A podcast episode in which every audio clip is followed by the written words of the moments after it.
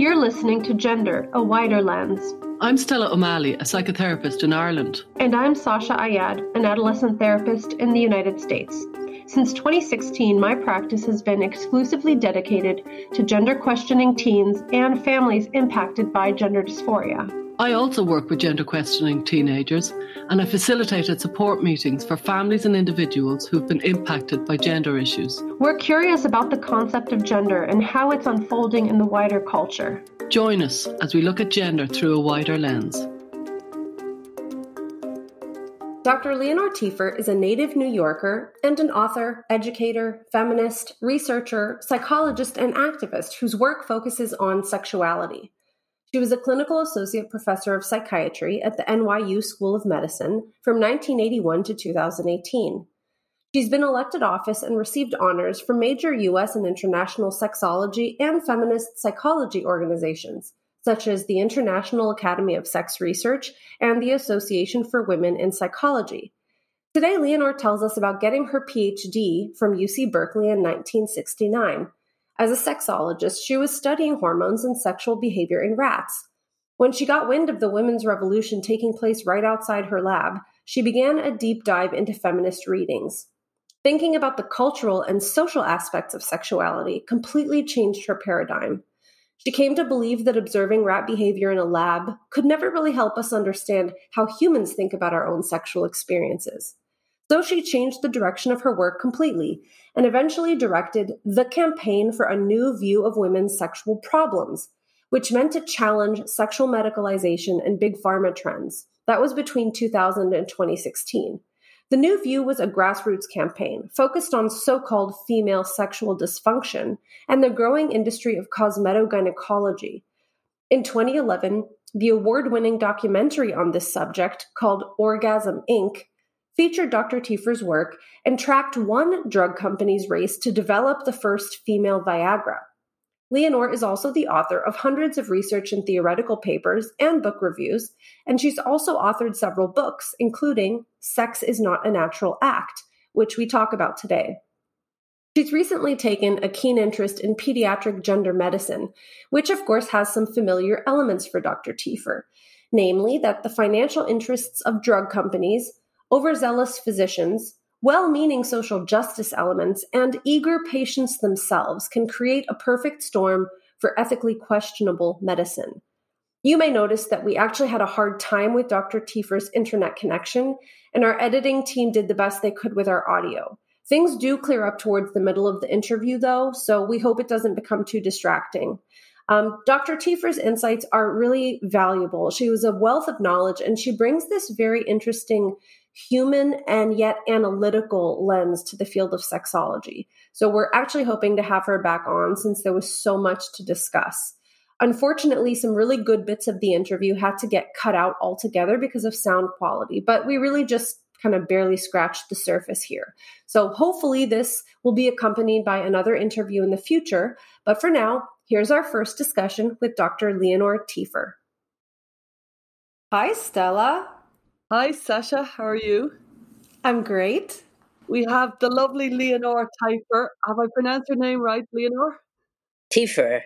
Tiefer, Leonore Tiefer, who is a, a kind of a a major presence for me anyway um, in our understanding of of so many elements of this of this gender issue in ways that I had never seen until I started hearing you speak, Leonore, and reading reading you. I realized, oh my God, there's so many dots to be joined, and I've really become really interested in your take on an awful lot of things to do with how we came to be here in 2022 and this whole gender. So, where did it all begin, Leonore? Well, you you flatter me, Stella. I'll just return the flattery. I mean, I think you guys are doing amazing work and uh, really making a difference. And I've listened to so many of these podcasts and learned a lot. So if I can add my two cents and anyone will benefit, that's a great thrill for me. Oh, thank you. Thank you, Leonore. So, I mean, I'll just tell my story. I'll give you the abbreviated version. So I got my PhD in 1969 in Berkeley which was before the women's movement. And I was in the psychology department, and my major professor was Frank Beach. And I was doing my work on animal sexuality, hormones and animal sexuality.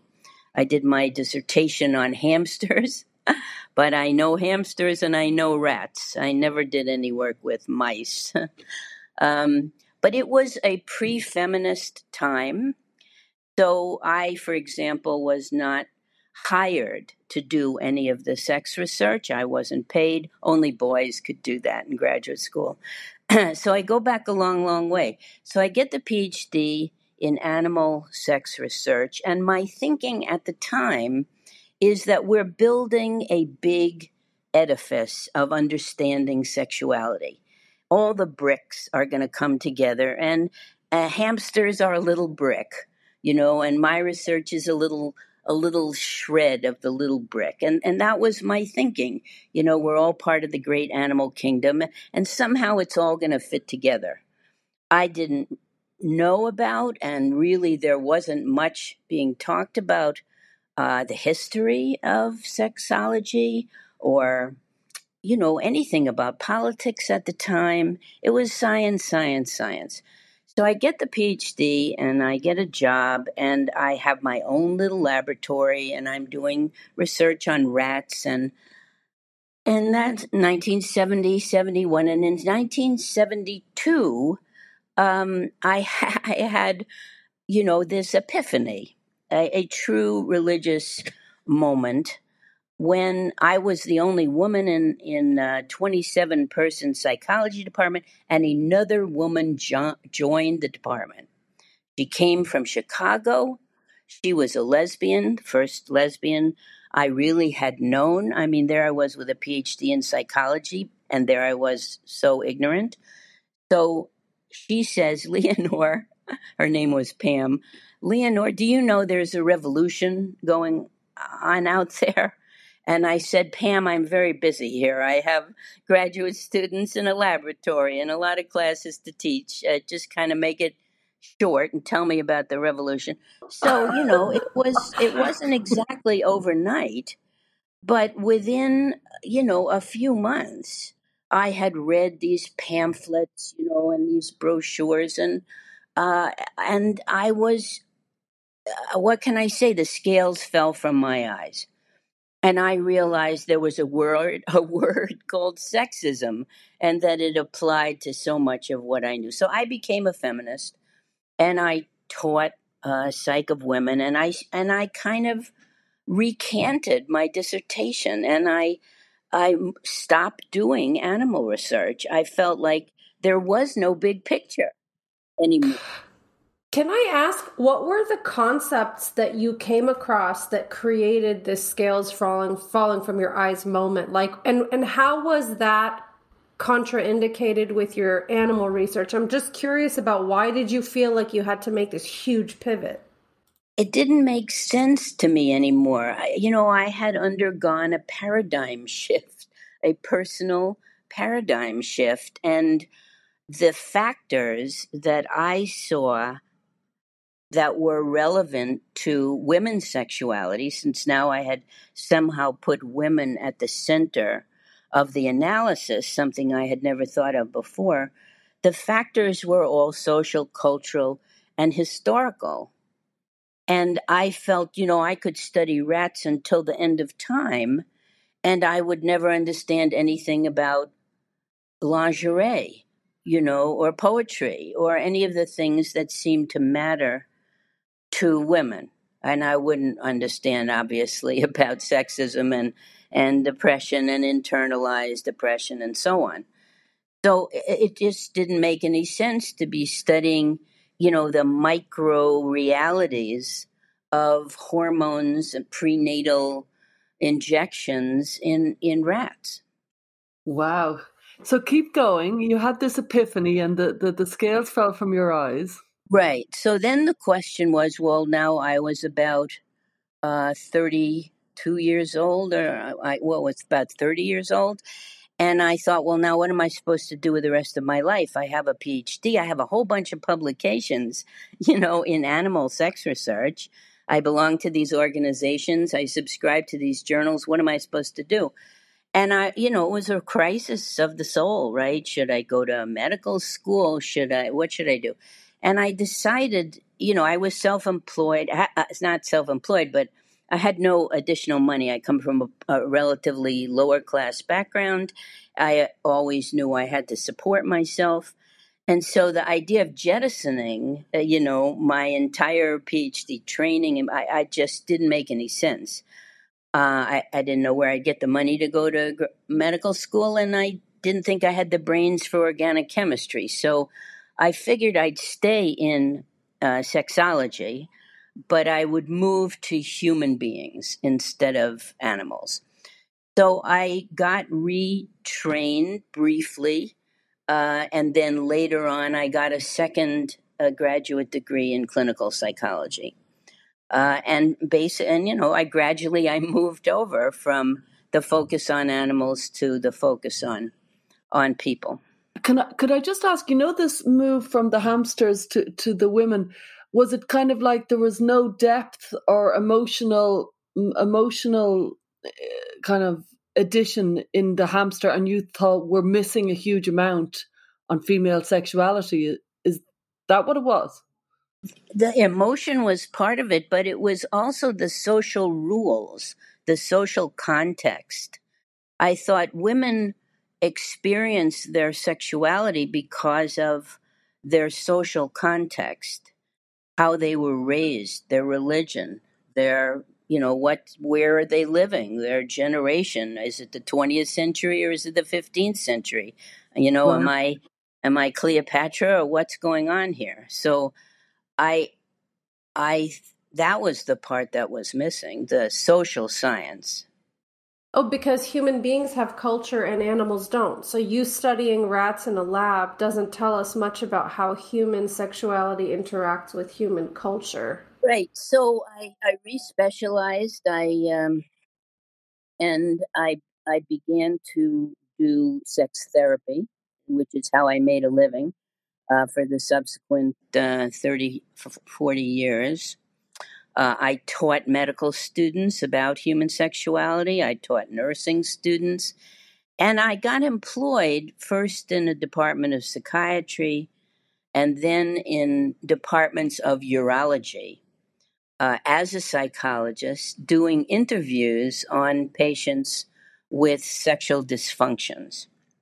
So I kind of moved into the area of specialization within sexology that I guess we'd call sexual dysfunction.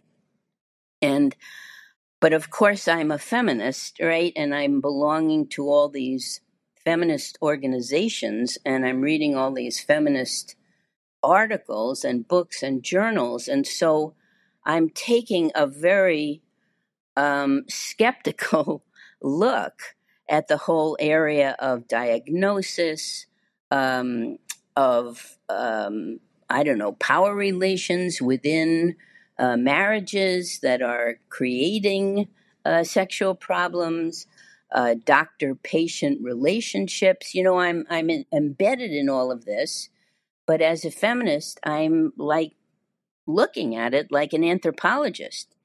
So, uh, you know, I became a little skitsy, I think, um, doing the work during the day and criticizing the work you know, at conferences and in my reading. Um, where, where did you zero in? Yeah, keep going. Well, I'm just saying that kind of skepticism. Of course, I'm a psychologist, Stella, so you know you're a psychologist 24 7 if you're a psychologist and you're a psychologist on yourself all the time. So, you know, I have thought a lot about why being an insider outsider was a, a comfortable space for me. Um, and but it was mine when I don't need to to uh, un, unzip my entire personality here, but it was comfortable for me to be both a participant and an observer, and that's what I continued to do. And as the field, the industry, I will say, of sexual dysfunction uh, began to grow in the 90s, um, well, really in the 80s, and then in the 90s, and then with the approval of Viagra in 1998, it exploded into the public sphere. I found that by that time, I really had quite a massive understanding of this whole situation. And I also had this insider feeling, you know, which gave me compassion for the patients uh, really compassion for the for the doctors and the providers also, but also a real skeptical outlook on the larger systems that were at work having to do with you know the pharmaceutical industry changes in the business of medicine uh, regulatory structures government and, and so on uh, so that's what I did. And, you know, by the time uh, Viagra was approved in 98, I'd been working in urology departments by that time, you know, for 15 years. I had a lot of seniority in sexology. And so I decided that I would convene a, a critical organization. You guys know about critical organizations and their role so I would convene this thing that I called a new view of women's sexuality, for lack of anything more interesting to call it. Um, and that I would uh, try to criticize the medicalization of sexual dysfunction, both as a scholar and as an activist. And I kept that up for a number of years uh, until 2016 when I ended this campaign, this scholar activist. So the activities of the campaign were very varied. And uh, the longer we were at it, the better we got at it. And uh, in addition to our publications and street demonstrations and electronic stuff, we held conferences. Um, New View campaign.org tells the story. Wow. And what was your main issue with the medicalization of sexual dysfunction? The, the problem has to do with norms. Fundamentally, it has to do with, with norms because the diagnostic nomenclature, the list of sexual dysfunctions, what is a sexual dysfunction? That's what we call diagnostic nomenclature. You have to have some idea of what's normal sexual function. So, what's in the diagnostic no- nomenclature? Uh, orgasm problems, erection problems, ejaculation problems, desire problems, and the whole um, categorization, classification, which is a, a major activity in medicine, seemed, from a feminist point of view, to be um, not only wrong, but but massively counterproductive. So that instead of facilitating a good, happy, robust sexual life for women, the idea that, well, no, no, there's a normal way to do it and a normal amount of it to have, that seemed counterproductive. So uh, the challenge uh, of was was to undermine really this whole medicalization. You don't have a problem. You don't need drugs. You need education, uh, self education, public education. Uh, so that was the perspective. You know, I remember when I was in I think I must have been an undergraduate psychology student at the time. And I remember learning this may not have even been in school. I might have just learned it somewhere else, but I remember learning that most women do not have vaginal orgasms. And that most women experience clitoral orgasms much more readily. And I remember feeling like that was such a revelation because my whole conception of what I thought sex was supposed to be And I was a really late bloomer, so I hadn't even had sex at this point. But I remember my whole concept was that two people are supposed to have penetrative sex and then both people are supposed to have an orgasm. And I suspected that like this wouldn't necessarily be the case for myself. And I thought, okay, and maybe I'm just this one bizarre oddball person that doesn't think this is going to work for me. So I think this whole idea of questioning what are the norms and what is considered like normal sex and and even how much sex you're supposed to have like this is really important and so within the diagnostic criteria that you were looking at at the time for sexual dysfunction you realized that there was a gap between what this diagnosis says and what most normal human relationships are like or like where did you piece it together was it mostly from your feminist studies or was it also based on just knowing women and experience and like all of it put together? You know, this is where you and I look at the world differently because that's a very clinical question and it's a sort of humanistic question. Where did you get these ideas from knowing women and and in fact I'm I come at this much more as an intellectual and my sense was that this was a structural problem, that these diagnoses were coming from a, um, false understanding of research and history. And you know, there were plenty of people, Sasha, who were doing research on real women and real women's real orgasms or non orgasms or clitorises or experiences or whatever. I felt I didn't need to do that. What I felt I was good at was saying, you know, the emperor has no clothes here.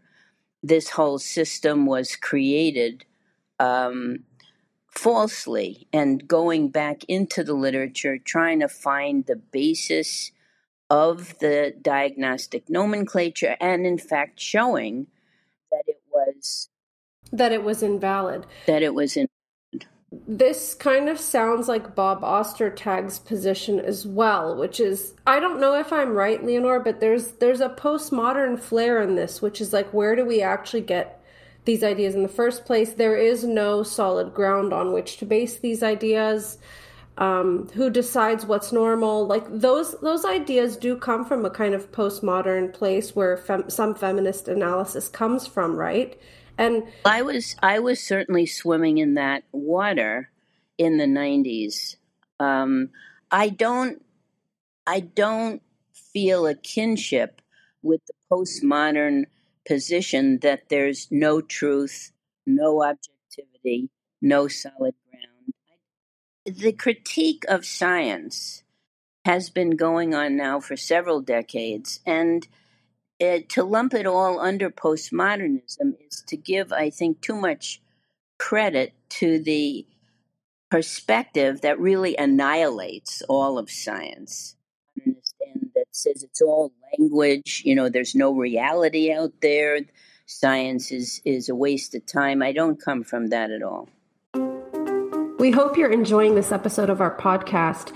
We work very hard to maintain high quality content for this show, and we're grateful to Rhyme and GenSpect for supporting us. RHYME, or Rethink Identity Medicine Ethics, is a nonprofit organisation dedicated to improving long term care for gender variant individuals. Visit rethinkime.org to learn more. And GenSpect is an international alliance of parents and professional groups whose aim is to advocate for parents of gender questioning children and young people. If you'd like to become a patron, you'll have access to weekly transcripts and special Q&As and you can join our listener community. Now back to the show. Okay, so then, Leonore, you were featured in a really interesting film called Orgasm Inc. Tell us about that. This this was uh, amazing. It was it taught me so much, really. Liz Canner uh, had gotten uh, a kind of freelance job making erotic films to be used by a small uh, pharmaceutical startup that was making a drug that was supposed to help women's sexuality.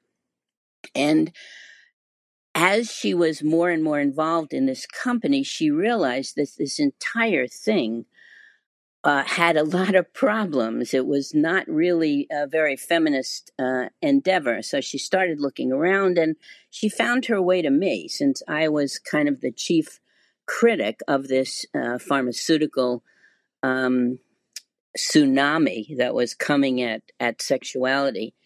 And she followed me around for several years and filmed uh, speeches and lectures, rallies, fundraisers, a lot of fundraisers. Uh, and the climax of, of Orgasm Inc. took place at the Food and Drug Administration uh, hearing that was evaluating the first drug. Well, not really the first drug. The first drug kind of went down the tubes without a hearing but the second drug that was being considered for um, female sexual dysfunction, particularly for desire problems, a central nervous system drug named flibanserin. And uh, she filmed that hearing, and it was uh, a, a, remarkably dramatic uh, situation. They ultimately voted against the drug. That was in 2010. Her film comes out in 2011. And it's a kind of milestone in the history of, of um, this medicalization of, of female sexuality. But of course, what happened? In 2015, that drug was in fact approved by the FDA. And I mean, there are so many strands to this story, you know, the regulatory system and so on. But it seems that uh, changes have occurred over the last 10 or 20 years that the federal government calls patient friendly. We might call insufficient regulation. Uh, and as a consequence, a lot of lobbying by the manufacturers of this drug argued wait a minute, wait a minute. Men have drugs, women should have drugs too. It's gender inequity. So all of a sudden, the politics of gender I mean, does that ring a bell, ladies? The politics of gender interfered with what was supposed to be an objective scientific uh, situation. So the, the quality of the drug had not improved it hadn't helped any more women have any satisfactory lives. What they did was change the endpoints, right? They fiddled around with the qualifications to get a drug approved, and that's symptomatic of so many things that are going on in, in the wider world. So, the very drug that Liz Canner's film celebrates going down the tubes is now alive and well and, and available for your doctor to write a prescription. So, Leonore, what was this drug supposed to be able to do for people who, for women who took it? It was, um, it was being trialed. It was, it was being uh, tested uh, for low sexual desire, inhibited sexual desire. Uh, and the idea would be that you had to take it daily, indefinitely. This is a central nervous system drug. It actually had failed as a uh, antidepressant, and they brought it back. They didn't really know how it worked. It, presumably, it affected uh, serotonin, norepinephrine, you know, neurotransmitters in the brain, but nobody really knows how sexual desire works in the brain. So uh, it was supposed to help women have uh, more sexual desire, but uh, uh, what does that even mean? I mean, more sexual desire randomly, you know, mm-hmm. spontaneously for the mm-hmm. mailman or for or more sexual desire for your beloved person whom you're angry with because he's not taking out the garbage or I don't know the whole idea of you know how you measure this you know so they would measure it by number of sexual encounters. But you know what is that? You know for one person a sexual encounter would be you know a loving feeling uh, an embrace a kiss. For another person you know it's the whole enchilada. So i mean it's the whole measurement thing is so confusing and so difficult in the area of sex sexology and sexual dysfunction. And is your is your thesis that we have we have just tried to medicalize the our sexual lives when actually we needed to have a deeper understanding of the female, especially the female sexuality? Yeah, that is in a nutshell, that is it. And I wouldn't say especially for women. I just think everybody, people don't have any understanding of sexuality because for, for centuries it was regulated and repressed by religion.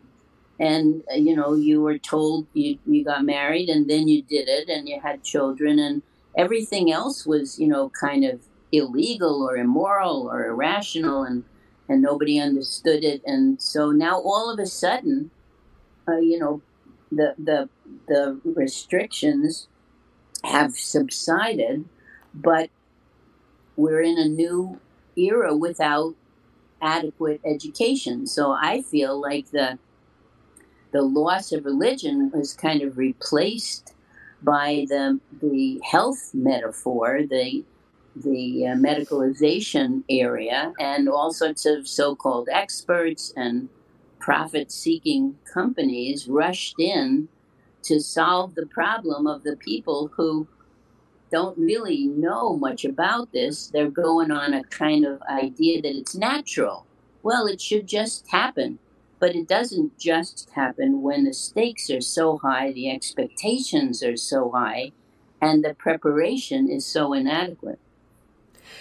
Can I ask a question? I mean, I, I'm thinking a little bit about evolutionary biology and you you touched on this very briefly about like this mammalian thing. I think I heard you in an interview talking about this that we assume sex is just this mammalian behavior that is intrinsic and natural and I think you're saying that actually it's not, but when I think about animal behavior around sex, it's not always I mean it's a it's not always ideal. It seems to be um, often with a lot of conflict between the, the male and female participant in the, the sex act. Sometimes there's really ugly behavior like coercion or uh, you know like like sex in nature is nothing like what we maybe imagine ideal sex to be as a human I'm, I'm wondering like where do we where do we make sense of that? Do you hear my question? Like i'm not articulating it very well but as a human being we we do maybe have like this fantasy idea of what we want sexuality to be and is it realistic? Well, I, I don't know who this we is. You know, I, I think human beings have expectations about sexuality based on their culture, their religion, uh, the time and place that they're living in. And, you know, some people have a very romantic notion, some people have a, a very uh, pragmatic notion, some people have a very, um, I don't know, uh, there's all kinds of, of, of ways that people can construe uh, sexuality. Is it supposed to be primarily about love or is it primarily about intense pleasure and sensation and or is it just uh, a means to an end in terms of reproduction i mean people are so different mm-hmm. let me mm-hmm. tell you after 30 years as a sex therapist i can tell you that how people feel about being touched being kissed uh, about arousal i mean it's just enormously yeah varied, and all of that was in New York. So, and I haven't even, you know, treated people in Morocco or, you know. Yeah. I, I got interested too. You talked about being a sex therapist for, I think you said 30 or 40 years and teaching medical students and nursing students. Um, have you have you been keeping up with the type of curricula that are being used in programs for sex therapy these days? Are you familiar yeah, with the influx yeah. of some queer theory and the sex positivity movement? I'm just curious if you could comment on what you've seen change in your field and what do you think about it? Well, I think that it's been taken over by the discourse of consent. Uh, that there's a great deal of concern uh, about consent and um, abuse nowadays that was not present when I was doing the teaching. I think, in terms of arousal and enjoyment and performance and expectations, that really hasn't changed. Uh, it wasn't very well known, and you know there were a few theories and uh, principles, but the whole addition now, I, I don't know is how I would say that queer theory has gotten involved because that's really about gender rather than sexual relations. Uh, I don't think that um, that's been the problem. The problem, I think, has been uh, hyper concern with consent. How would you like it to go? I can hear there's a lot of criticism, and I find it very interesting. And yet, a part of me thinks surely the likes of Viagra has really helped millions of people. So I am interested in your thoughts on that because I, I anticipate you might say, yet it brought other issues. And then, secondly, I'd love to know where do you think we should have gone and where could we go in our understanding of, of sex? Well, you know, we don't really know the impact of Viagra. We know uh, the public relations wing of the pharmaceutical industry, Pfizer in particular, that manufactures this drug, and now there are several other similar drugs. They make all kinds of claims, but you you would be astonished at the paucity of research on the impact of something that is supposed to be so enormously culture changing. I even tried to do some research. I tried to find subjects uh, who had taken Viagra or were taking Viagra that I could interview. How, how do you go about doing that? I mean, this was kind of in the pre internet era, and I don't really have a lot of confidence in internet research, but that's sort of the way things are going. Uh, but it's really hard to find subjects uh, for for sex research. So I don't actually know if it's helped a lot of people. I'm sure that um, you know it's like this. The research now you look at the discontinuation of prescriptions, and so many prescriptions for Viagra are not refilled. And uh, we also know that there are unintended side effects uh, to the, the taking of Viagra in terms of genital consequences and so on. I won't deviate off into that. So I don't know if it's been a great boon for humankind or not. And could you tell me about your concept around disease yes. disease yes. mongering? Well, um, I'll get that, but let me answer your second question, okay. Stella, yeah. about what would I like to see. Um, you know, I I really go with this very old fashioned and trite idea that sex is a biopsychosocial phenomenon. But I re- mean really biopsychosocial, like at every exact second, the bio, the psycho, and the social are interacting. And I feel that that model needs to be taught more. For example, the effects of conditioning, expectation, on arousal, on sensation. Uh, people don't do any research on that. So I would get patients all the time who, you know, didn't like kissing. Well, why don't I like kissing? Everyone is supposed to like kissing. And I would say, well, you know, there's nothing natural about kissing. Kissing is a learned activity and it involves uh, being touched and involves another face being close to you and it involves toleration of lots of things let's break it down. And people would start crying and say, but they're kissing in the movies. It's all natural. What's the matter with me?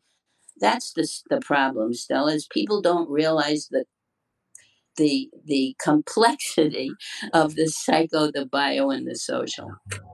Wow. I think that's a really good point. I've often wondered, like, who invented this maneuver where, like, two people put their hot funky mouths together and like put their tongues in each other's mouths. Like i mean maybe this is a post covid realization but i'm like there is something a little icky about it. Um so i think it's just funny.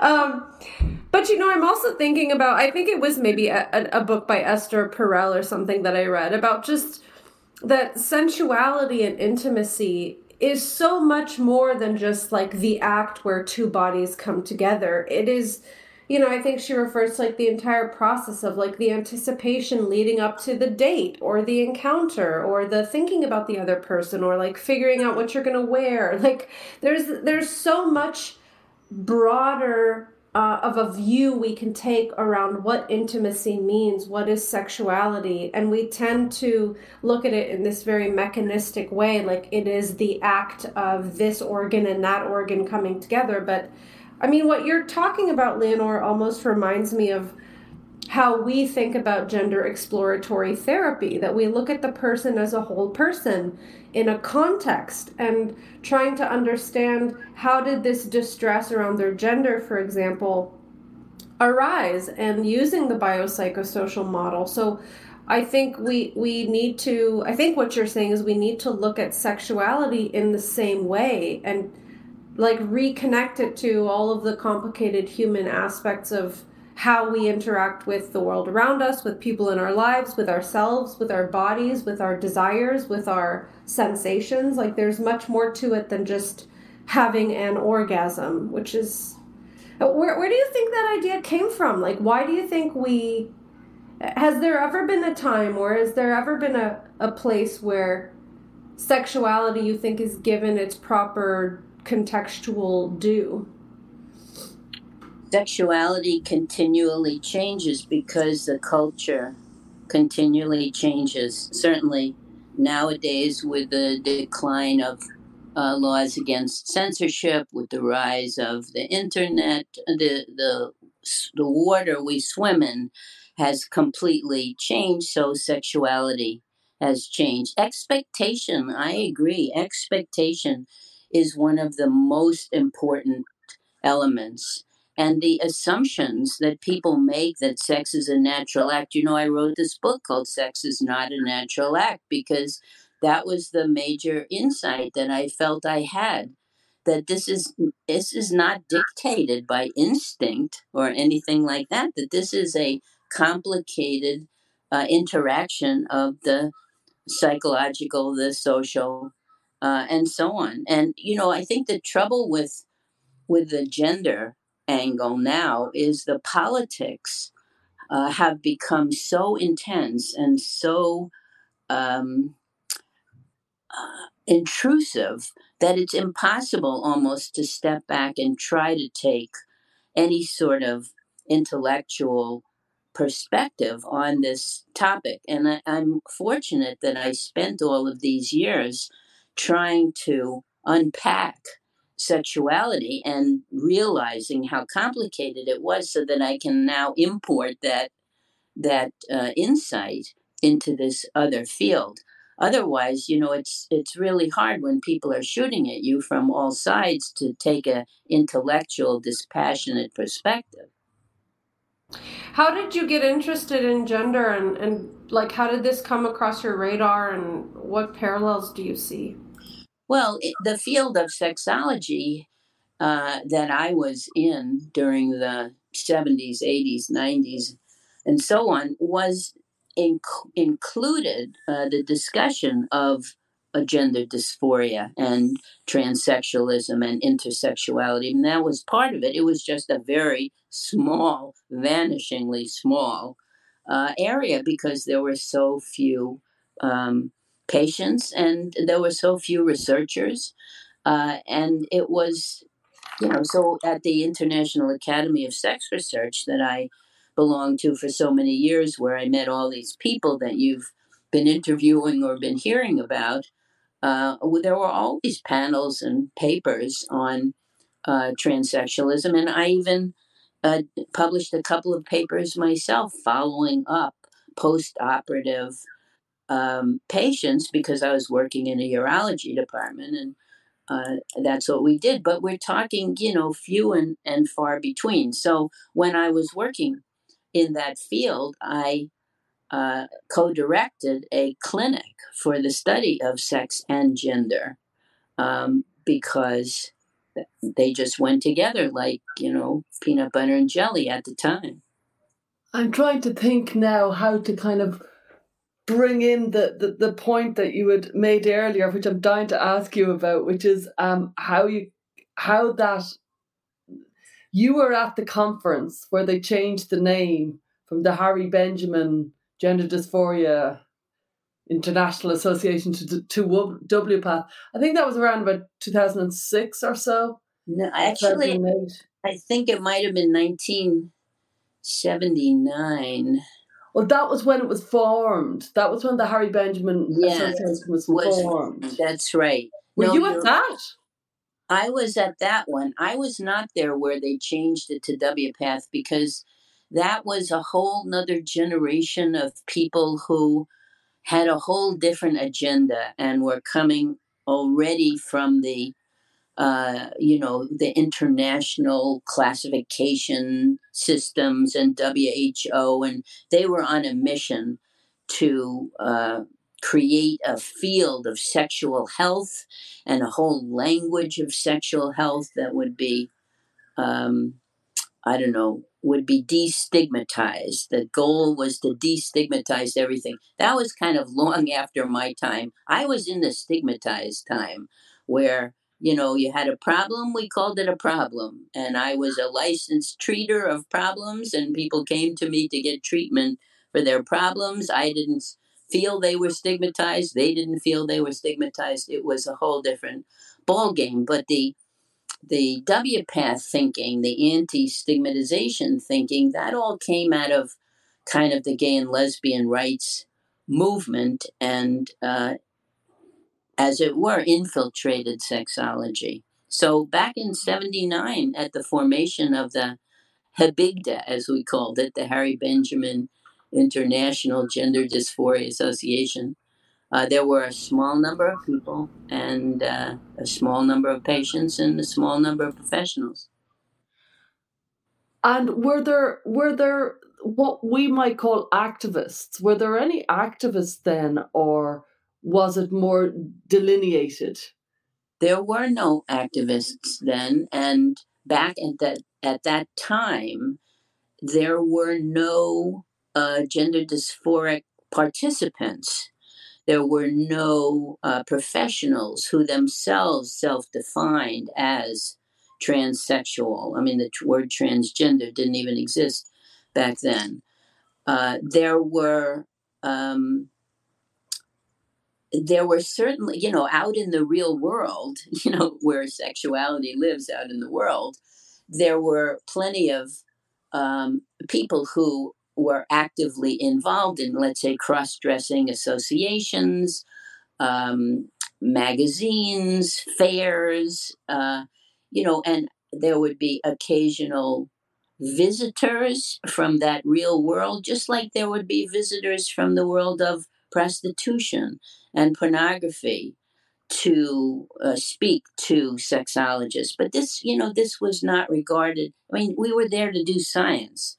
And so um, to involve the kind of commercial, popular world of cross dressers uh, was not really on the radar back at the time and and the activists you know I, hate to tell you i was one of the activists because feminism was the activism at the time. What about women? Remember women? Don't forget women. Think about women. You know that was the activism at the time.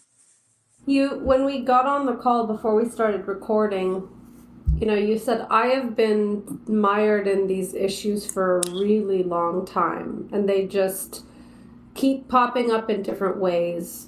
And obviously, you've been doing this work for decades. Um, do you think that we will ever take an appropriate look at the role over medicalization and like what you call disease mongering? Do you think there will ever be a time where we're able to look with a little more clarity and I guess humanity at these questions? Or do you think we're doomed to repeat this pattern forever?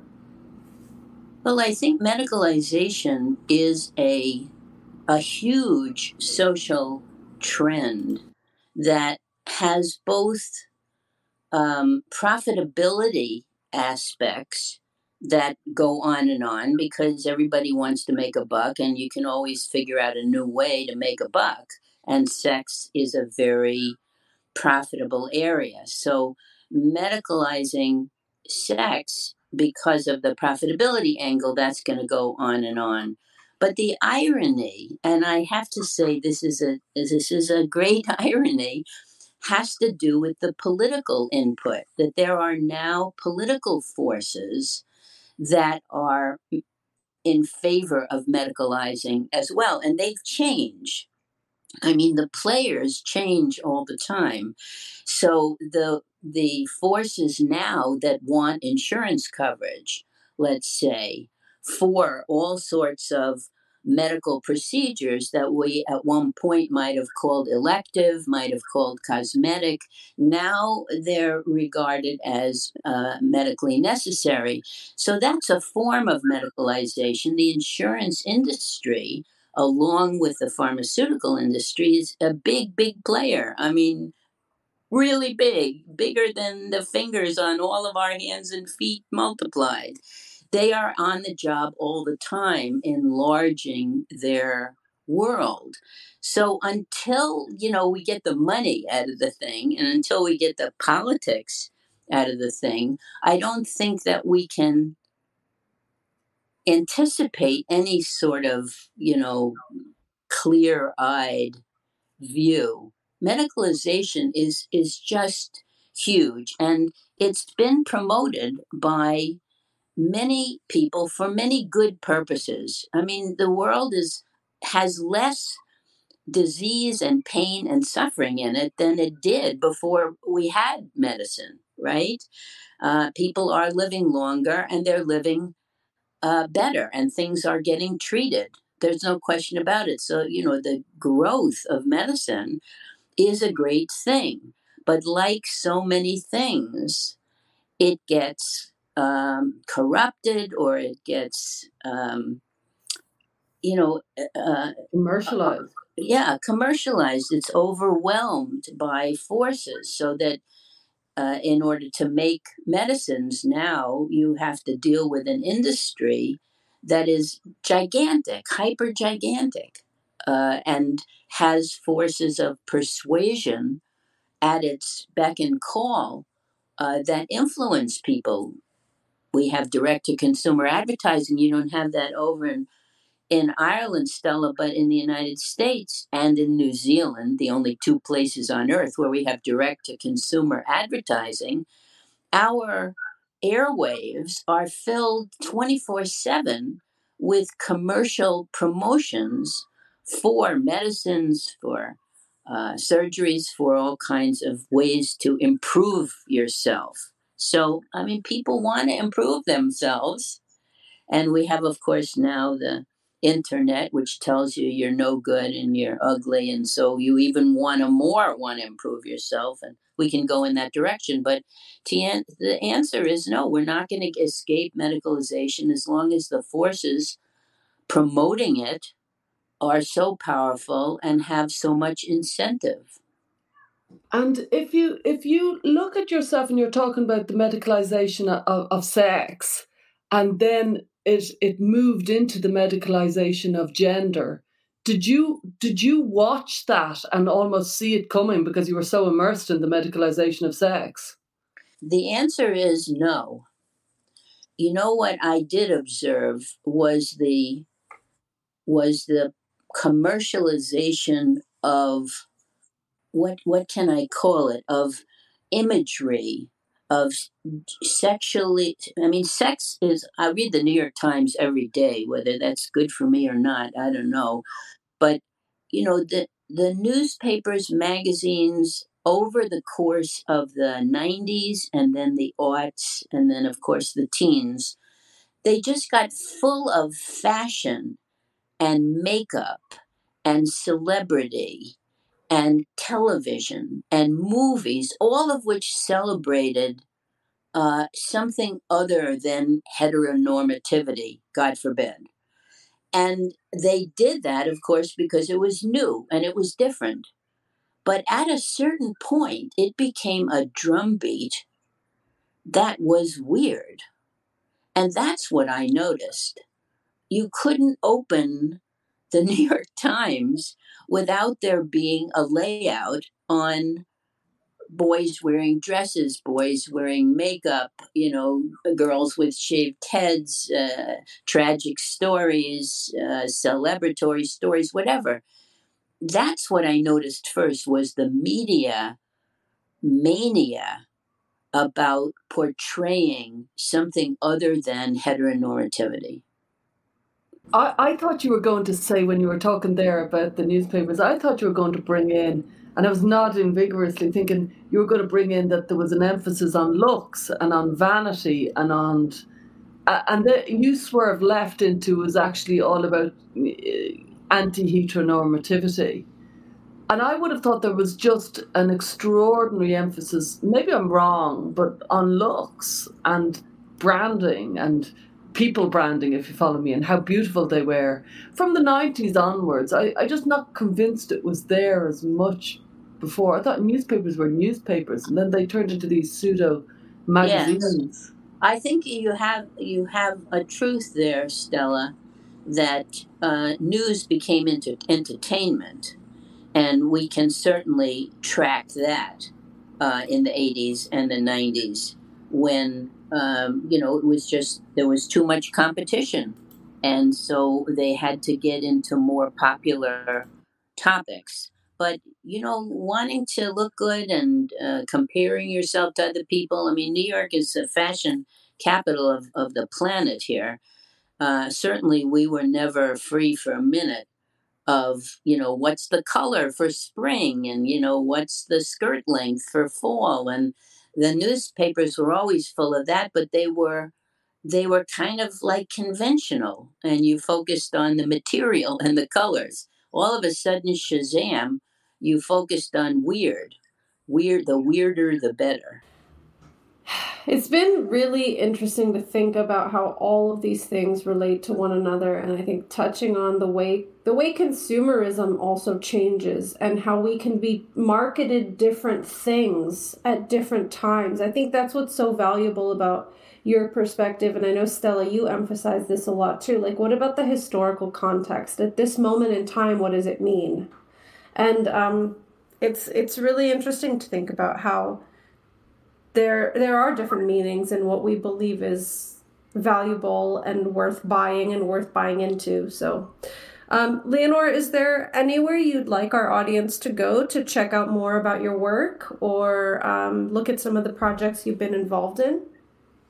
Well, the entire medicalization of sexual dysfunction story uh, is on the website newviewcampaign.org which is now kind of an archive, a frozen archive of everything that we did in terms of media and video and conference programs and publications and uh, I, I like to think that it's a it's a kind of example of scholar activism where you have a a group of people who have both professional and intellectual training and and interests, but who also want to make a difference in in the public discourse. So that's where I would send people. People could read "Sex is Not a Natural Act." Uh, I do think that consumerism is a key is a key element, and the way that we are manipulated by capitalism to want certain things in life that we think are somehow natural and God given. And you need history to understand how people didn't used to want these things. And are we really better off now? That's the question. Whoa. Thanks a million, Leonore. That was fascinating. Really fascinating. Yeah, thank you so much. I've enjoyed it. Thanks for joining us this week on Gender, a Wider Lens. This podcast is sponsored by Rhyme and GenSpect, and listener support means a lot to us. The best way to help is to subscribe and review us on iTunes. Follow us on social media, and if you'd like to become a patron, you'll have access to weekly transcripts of the show, special Q&As, and you can join our listener community. Just go to our link tree. That's linktr.ee slash widerlenspod. Our discussions are for educational purposes only and are not intended as a substitute for mental health services.